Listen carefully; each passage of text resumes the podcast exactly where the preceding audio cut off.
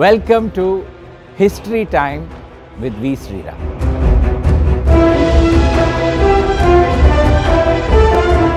தமிழகத்தின் வணிகம் வளர்ந்த கதை. இன்னைக்கு நம்ம உலகத்தில் வந்து இக்கானமி ஜிடிபி எக்ஸ்போர்ட் இம்போர்ட் ஏற்றுமதி இறக்குமதி இதெல்லாம் அடிக்கடி நம்ம பேசிகிட்டே வரோம். தமிழகத்தோட ஒரு ஜிடிபியோ தமிழகத்தோட ஒரு எக்ஸ்போர்ட் வேல்யூவோ நம்ம எடுத்துட்டோன்னா ஒரு சின்ன நாடோட வேல்யூ இருக்கலாம். இந்த அளவுக்கு ஒரு அர்பனைஸ்ட் ஒரு மாடர்ன் ஸ்டேட் நம்ம தமிழகம். நீங்கள் பெரும்பாலும் இக்கானமி இண்டஸ்ட்ரி இதெல்லாம் பற்றி யாரையாவது கேட்டிங்கன்னா அவங்கெல்லாம் என்ன சொல்லுவாங்க இதோ ஆயிரத்தி தொள்ளாயிரத்தி தொண்ணூற்றி ரெண்டாவது வருஷத்துலேருந்து லிபரலைசேஷன் வந்தது. அதற்கு பிறகு தான் இந்த மாதிரி தொழிற்சாலைங்க இந்த எக்ஸ்போர்ட்டு இந்த இம்போர்ட் இந்த ஐடி இண்டஸ்ட்ரி எல்லாமே வந்திருக்கு அப்படின்னு சொல்லுவாங்க. இன்னும் கொஞ்சம் வயசானவங்களை கேட்டிங்கன்னா ஆங்கிலேயர்கள் இருந்த காலத்தில் ஒன்றும் பெருசாக இல்லைங்க சார். ஆயிரத்தி தொள்ளாயிரத்தி நாற்பத்தி ஏழுக்கு அப்புறம் தான் வந்து எல்லாம் வந்தது. நிறைய அளவில் வந்து ஒரு விரிவடைஞ்சது தமிழகம். ஒரு பெரிய ஒரு மேனுஃபேக்சரிங் சென்டராக வந்தது அப்படின்லாம் சொல்லுவாங்க. கொஞ்சம் வரலாறு தெரிஞ்சவங்க என்ன சொல்லுவாங்க? ஆங்கிலேயர்களுக்கு முன்னாடி இங்கே ஒன்றுமே இருந்தது கிடையாது சார். அவங்க வந்து ஆரம்பித்தது தான் எல்லாமே அப்படிம்பாங்க. ஆனால் இது எல்லாமே முற்றிலும் தவறு. தமிழகத்தோட ஏற்றுமதி வந்து சங்க காலத்திலேருந்து நடந்து வந்துட்டுருக்கு. இந்த சங்க காலம் எப்போ இருந்தது அப்படின்னு நம்ம கொஞ்சம் பார்த்தோன்னா கிமு கிபின்னு வரலாறுல சொல்லுவோம் இல்லையா? கிறித்துக்கு மின் கிறித்துக்கு பின். ஏசு கிறிஸ்து பிறக்கிறதுக்கு ஒரு அறநூறு வருஷம் முன்னாடியிலேருந்து ஏசு கிறிஸ்து காலம் முடியறதுலேருந்து ஒரு முந்நூறு வருஷம் வரையில் நீங்கள் பார்த்தீங்கன்னா அதாவது கிமு அறநூறுலேருந்து கிபி முந்நூறு வரைக்கும் இருந்தது தான் சங்க காலம். இந்த சங்க காலத்தில் பல கவிதைகள் தமிழகத்தில் வெளியில் வந்திருக்கு.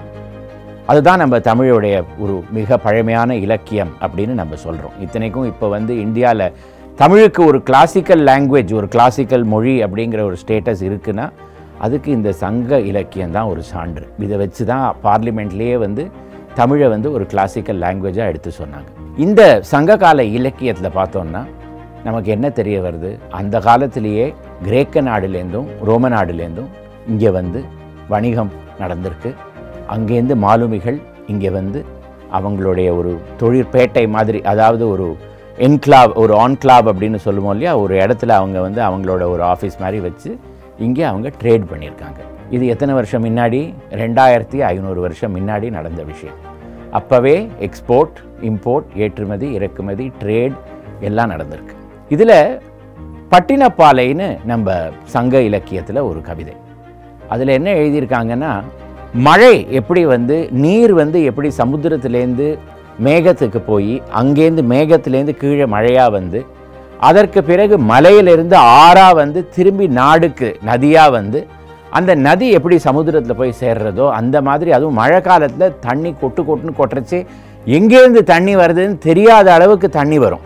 அந்த மாதிரி பண்டங்கள் வந்து காவேரி பூம்பட்டினத்தில் வந்து அடைஞ்சுதான். எங்கேருந்தெல்லாம் வந்ததுன்னு பார்த்தீங்கன்னா உள்நாட்டிலேருந்து துறைமுகத்துக்கு வந்திருக்கு. வெளிநாட்டிலேருந்து துறைமுகத்துக்கு வந்திருக்கு. உள்நாட்டில் இருக்கிற பண்டங்கள்லாம் எடுத்து கப்பலில் ஏற்றி வெளிநாட்டுக்கு அனுப்பணும். வெளிநாட்டிலேருந்து வர பண்டங்கள்லாம் இறக்கி திரும்பி உள்நாட்டில் வந்து பல இடத்துக்கு அனுப்பணும். அப்போது அந்த கஸ்டம்ஸ் வேர் ஹவுஸ்னு நம்ம இப்போ சொல்லுவோம் இல்லையா? கஸ்டம்ஸ்னு சொல்லுவோம் இல்லையா? சுங்கவரி. எப்படி அவங்கெல்லாம் எப்படி பிஹேவ் பண்ணியிருக்காங்க அப்படிங்கிறத பற்றி அந்த கவிதையில் இருக்குது அவங்க சிரிக்கவே மாட்டாங்களாம். மூஞ்சியை கடுகடுன்னு வச்சுட்டு யார் வராங்க யார் போகிறாங்கன்னு பார்த்துட்டே இருப்பாங்களாம். எல்லா பண்டங்களும் வந்து சாக்கு மூட்டையாக வந்து குவியரிச்சே மலை மாதிரி இருக்குமா பார்க்கறதுக்கு. அவங்க வந்து எப்படி வேலை பண்ணுவாங்கன்னா ஒரு நிமிஷம் கூட அவங்க வந்து ஒரு ரெஸ்ட் எடுத்துக்க மாட்டாங்களாம் அந்த கஸ்டம்ஸ் ஆஃபீஸர்ஸ் அவங்க வந்து எல்லா இடத்துலையும் போய் எல்லா சாக்குலேயும் என்ன வந்துட்டுருக்குன்னு பார்த்து எல்லாத்துக்கு மேலேயும் அரசரோட அச்சு அதாவது முதிரை சீல்னு சொல்லுவோம் இல்லையா? இப்போல்லாம் நம்ம ஒரு ஸ்டாம்ப் அடித்து கொடுக்குறோம் ஒரு டாக்குமெண்ட் அந்த காலத்தில் அச்சடித்து அந்த பண்டத்தை வந்து எடுத்து திரும்பி கப்பலில் அனுப்புறதுக்கோ உள்நாட்டுக்கு அனுப்புறதுக்கோ அனுமதி கொடுப்பாங்களாம். அது என்ன மாதிரி ஒரு முத்திரை அடிச்சிருக்காங்க? புலி முதிரை. எதுக்காக புலி முதிரை? சோழர்களோட முதிரை வந்து புலி தான். அந்த சின்னத்தை வச்சு அவங்க வந்து ரப்பர் ஸ்டாம்ப் அடிக்கிற மாதிரி அந்த காலத்தில் ஒரு ஒரு சின்னத்தை வந்து அதுக்கு மேலே அடித்து சரி இதில் இருக்கிற என்ன இருக்குதுன்னு நாங்கள் பார்த்துட்டோம். இதுக்கு இவ்வளோ சுங்க வரி நாங்கள் எடுத்துட்டாச்சு அப்படின்னு சொல்லி அதற்கு பிறகு வந்து அதை வந்து அலோவ் பண்ணுவாங்களா? அங்கேருந்து எடுத்துகிட்டு போகிறதுக்கு ஸோ இந்த அளவுக்கு ஒரு இண்டஸ்ட்ரி அப்படிங்கிறது வந்து விரிவடைஞ்சிருக்கு அந்த காலத்தில். அதாவது வணிகம். அதில் என்ன எடுத்துகிட்டு போயிட்டு இருந்தாங்க என்ன கொண்டு வந்தாங்க? அப்படின்னு நம்ம அடுத்தது பார்க்கணும். இங்கேருந்து வந்து முத்து பவழம் இதெல்லாம் தென்னாட்டிலேருந்து பல நாடுகளுக்கு போயிருக்கு. அதே மாதிரி ஈஜிப்த் நாட்டில் அதுவும் ரோம்லேயும் ஈஜிப்ட்லேயும் ஒரு நீல கலர் கல் அதுக்கு வந்து பெரில் அப்படின்னு சொல்லுவாங்க. பிஇஆர்ஒய்எல் பெரில் அப்படிங்கிற கல் இங்கே தமிழகத்துலேருந்து தான் வந்து ஏற்றுமதி ஆகிருக்கு அதை அவங்க ரொம்ப விரும்பி வாங்கியிருக்காங்க. அங்கே அதுக்கு ஒரு பெரிய விலை. அந்த ஈஜிப்ட்லேயும் ரோம்லேயும். ஸோ இதை வந்து இங்கேருந்து இவங்க மைன்லேருந்து மைன் பண்ணி எடுத்து இவங்க வந்து ஏற்றுமதி பண்ணியிருக்காங்க. இங்கேருந்து உப்பு போயிருக்கு புளி போயிருக்கு. அதற்கு பிறகு இந்த சங்கு சமுத்திரத்துலேருந்து எடுத்து சங்க சங்கை வந்து வளையாக வெட்டி அதுவும் என்ன மாதிரி வளைகள்? ரொம்ப நுணுக்கமான வேலை பண்ணின வளைகள். கண்ணுக்கு கூட சரியாக தெரியாத அளவுக்கு நுணுக்கமாக இருக்கிற வேலைப்பாடெல்லாம் பண்ணின வளைகளை வந்து இங்கேருந்து எடுத்து ஆரம்பிச்சிருக்காங்க. நீங்கள் மாணிக்க வாச்சக்கரோட திருவாச்சகத்தில் பார்த்தீங்கன்னா சங்குக்கு பதிலாக வளைங்கிற வார்த்தையை யூஸ் பண்ணியிருக்காரு அவர். வளை சங்கு ரெண்டும் ஒன்று தான் அவரோட இதில் ஒகேபுலரியில் அந்த அளவுக்கு வந்து சங்குனாலே அதுலேருந்து வளை எடுத்து பண்ணுவோம் அப்படிங்கிற அளவுக்கு அவங்க மைண்டில் அந்த காலத்தில் அது இருந்திருக்கு. சரி இதெல்லாம் இங்கேருந்து ஏற்றுமதி ஆகிட்டு இருந்தது. அங்கேருந்து என்ன இறக்குமதி ஆச்சுன்னு பார்த்தீங்கன்னா மதுபானம் கல் அங்கே கிரீக் நாட்டிலேருந்து வந்திருக்கு.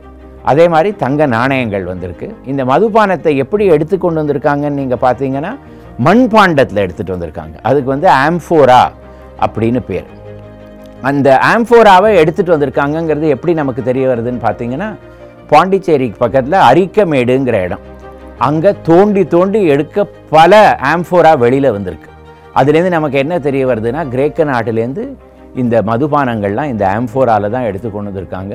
அதை வச்சு தான் இங்கே விற்பனை செஞ்சுருக்காங்கங்கிறது தெரியறது ஒன்று ரெண்டாவது அந்த ஆம்ஃபோராவோட டிசைனை பார்த்து இங்கே அதையே காப்பி பண்ணி நம்ம மண்ணுலேயும் அதே மாதிரி ஆம்ஃபோராவும் செஞ்சுருக்காங்க. அந்த ரெண்டு மண்ணுக்கும் வித்தியாசம் இருக்குது சில ஆம்ஃபோரா கிரேக்க மண்ணை வச்சு பண்ணினதாக தெரியறது சிலது தமிழக மண்ணை வச்சு பண்ணதாக தெரிய வருது. இப்போ நம்ம வந்து ஒரு ஃபாரின்லேருந்து ஒரு டிசைன் வருது ஒரு பேக்கோ ஒரு ட்ரெஸ்ஸோ வருது அதை காப்பி பண்ணி இங்கேயும் அதே மாதிரி பண்ணி விற்கிறாங்கல்ல அதே மாதிரி அந்த காலத்துலேயே நடந்திருக்கு. ரெண்டாயிரத்தி ஐநூறு வருஷத்துக்கு முன்னாடியும் மனுஷனோட பிஹேவியர் ஒரே மாதிரி தான் இருந்திருக்கு அப்படிங்கிறது நமக்கு அதுலேருந்து தெரிய வருது. ஸோ இந்த ஆம்ஃபோராவை எடுத்து அவங்க வந்து அதில் மதுபானம் ஸ்டோர் பண்ணியிருக்காங்க. இங்கேருந்து அரிசி ஏற்றுமதி ஆயிருக்கு. இந்த அரிசிக்கு நம்ம என்ன சொல்கிறோம் தமிழில் அரிசின்னு சொல்கிறோம் அரபிக் மொழியில் கிரீக் மொழியில் ஒரைசா அப்படிங்கிறாங்க. ஒரே வார்த்தை தான். இங்கேருந்து போன வார்த்தை தான். அங்கே போய் அது வந்து கொஞ்சம் மொழி மாறி ஒரைசா அப்படிங்கிற வார்த்தையாக மாறிடுறது. ஸோ இந்த மாதிரி பல சின்ன சின்ன விஷயங்கள்லேருந்து தான் நமக்கு என்ன தெரிய வருதுன்னா எப்பேற்பட்ட ஒரு வணிகம் நடந்திருக்கு மொழி தெரிந்து தெரிஞ்சது தெரியறதுக்கு வாய்ப்பே இல்லை. அவங்க வந்திருப்பாங்க அங்கேருந்து இங்கே இங்கே தமிழில் பேசியிருப்பாங்க அவங்க ரோமாபுரியிலேருந்து வந்திருப்பாங்க. எந்த மொழியில் இவங்க ரெண்டு பேருக்கும் நடுவில் வந்து ஒரு லேவாதேவியோ கொடுக்கல் வாங்கல் எல்லாம் எப்படி நடந்திருக்கும் அப்படிங்கிறது வந்து நமக்கு இன்னும் கூட புரியல. எந்த எ- எந்த பேசிஸில் அவங்க வந்து விலை ஒரு ஒரு ஐட்டம் எடுத்துப்போம் இதுக்கு என்ன விலைங்கிறத எப்படி அவங்களுக்கு எடுத்து சொல்லியிருப்பாங்க? ஒன்றும் ரெண்டாவது ரோமாபுரியிலையும் கிரீக்லேயும் கிரீஸ்லேயும் இருந்தவங்களுக்கு தமிழகம்னு ஒரு நாடு இருக்குது அங்கே இந்த மாதிரி பண்டங்கள்லாம் இருக்குங்கிறத அவங்க எப்படி கண்டுபிடிச்சாங்க? அங்கேருந்து எப்படி வந்தாங்க? வர வழியில் எவ்வளவு கஷ்டங்களை சந்திச்சிருப்பாங்க? இதெல்லாம் பார்க்கறச்சே நமக்கே ஒரு திகைப்பாக இருக்கு இல்லையா? அப்போது இந்த கப்பலெல்லாம் எப்படி வந்திருக்குன்னு நீங்கள் பார்த்தீங்கன்னா ரெட் சி அப்படின்னு சொல்கிறோம் அந்த மெடிட்டரேனியன் சி வழியாக ரெட் சிக்கு வந்து ரெட் சீலேருந்து அரேபியாவுக்கு வந்து அரேபியாலேருந்து பிறகு மழைக்காலம் வர டைமில் எப்படி வந்து கப்பலில் ஏறி அவங்க வந்து கேரளாக்கும் குஜராத்துக்கும் போயிருக்காங்க. குஜராத்தில் இன்னும் புரோச்சுன்னு ஒரு ஊர் இருக்குது கேரளாவில் வந்து முசிரிஸ்னு ஒரு இடம் இருந்ததாக நமக்கு தெரிய வருது. இது எப்படி நமக்கு தெரிய வருது? முதலாவது நூற்றாண்டில் ஒரு புத்தகம் பெரிப்ளஸ் ஆஃப் தி எரித்ரியன் சீன்னு ஒரு புத்தகம். ஒரு கிரேக்க புத்தகம் அது. அதில் அந்த காலத்தில் இந்தியாவில் இருந்த துறைமுகங்களோட பேரெல்லாம் எழுதியிருக்காங்க. ஸோ இந்த பார்கிசா அப்படிங்கிறாங்க அதுதான் புரோச் குஜராத்தில் இருந்த புரோச் அதே மாதிரி கேரளாவில் வந்து முசிரிஸ் இந்த முசிரிஸ் எங்கே இருந்ததுன்னு கூட நமக்கு இப்போ தெரியல. ஆனால் அது ஒரு மாதிரி இப்போ யூகிச்சு இந்த இடத்துல தான் இருந்திருக்கணும். கரங்கனூர் அப்படிங்கிற இடத்துல தான் இருந்திருக்கணும் அப்படின்னுட்டு இப்போ வந்து ஆய்வாளர்கள்லாம் சொல்கிறாங்க அதுக்கு பக்கத்தில் டொன் தொண்டிங்கிற ஊர். அது அவங்க வந்து த்ரிண்டிஸ் அப்படின்னு சொல்லியிருக்காங்க. இதெல்லாம் வந்து மேற்கு பக்கத்தில் இருந்தது. கிழக்கு பக்கத்தில் நீங்கள் வந்து பார்த்தீங்கன்னா பொடோக் அப்படின்னு ஒரு இடம் சொல்கிறாங்க அதுதான் இப்போ அரிக்கமேடு அப்படின்னு நம்ம வந்து சொல்கிறோம் அதே மாதிரி மாமல்லபுரத்துக்கு பக்கத்தில் சோப்பட்னான்னு ஒரு ஊர். அதுவும் ஒரு துறைமுகமாக இருந்திருக்கிறதா நமக்கு தெரிய வருது. இது எல்லாத்துக்கும் மேலே நீங்கள் பார்த்தீங்கன்னா காவேரி பூம்பட்டினம் அதே மாதிரி கொர்க்கை. கொர்க்கைங்கிறது திருநெல்வேலி மாவட்டத்தில் வந்து அந்த காலத்தில் அவங்க கொல்சிஸ் அப்படின்னு அவங்க கிரேக்க மொழியில் எழுதியிருக்காங்க. இந்த ஊரெல்லாம் முதலாவது நூற்றாண்டிலேயே இருந்து இங்கெல்லாம் வந்து ஒரு ரொம்ப பிரபலமாக வர்த்தகம் நடந்திருக்கிறது நமக்கு தெரிய வருது.